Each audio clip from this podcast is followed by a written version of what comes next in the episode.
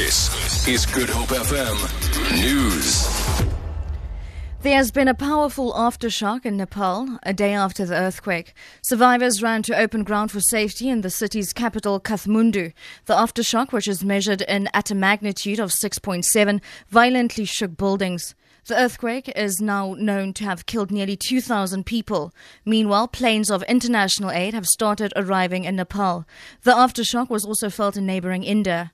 The BBC's Rahul Tandon reports. You can imagine what sort of impact those aftershocks are having in Nepal, where people may still be searching for their family and friends, or people are still buried under the rubble. That's why so many people slept outside under the cold last night. One of the other problems as well is that the weather is changing across South Asia. We're looking at the monsoon season now, and that could lead to heavy rains in Nepal and even hailstorms in some parts, which of course is also going to hamper those operations.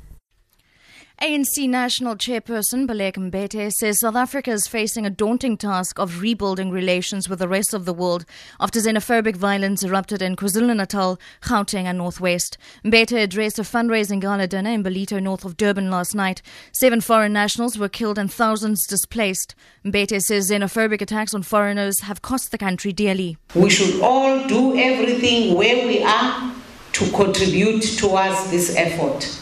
And we should go even to communities where there has been no incidents in order to avoid that this kind of thing never happens again.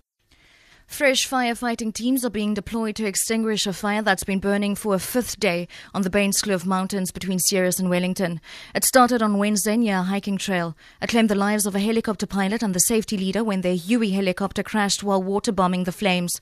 Spokesperson for the Cape Winelands District Municipality, Jacko Tainsman, says the section of the fire burning on the Slanghoek Valley side of the mountains is inaccessible and still not under control.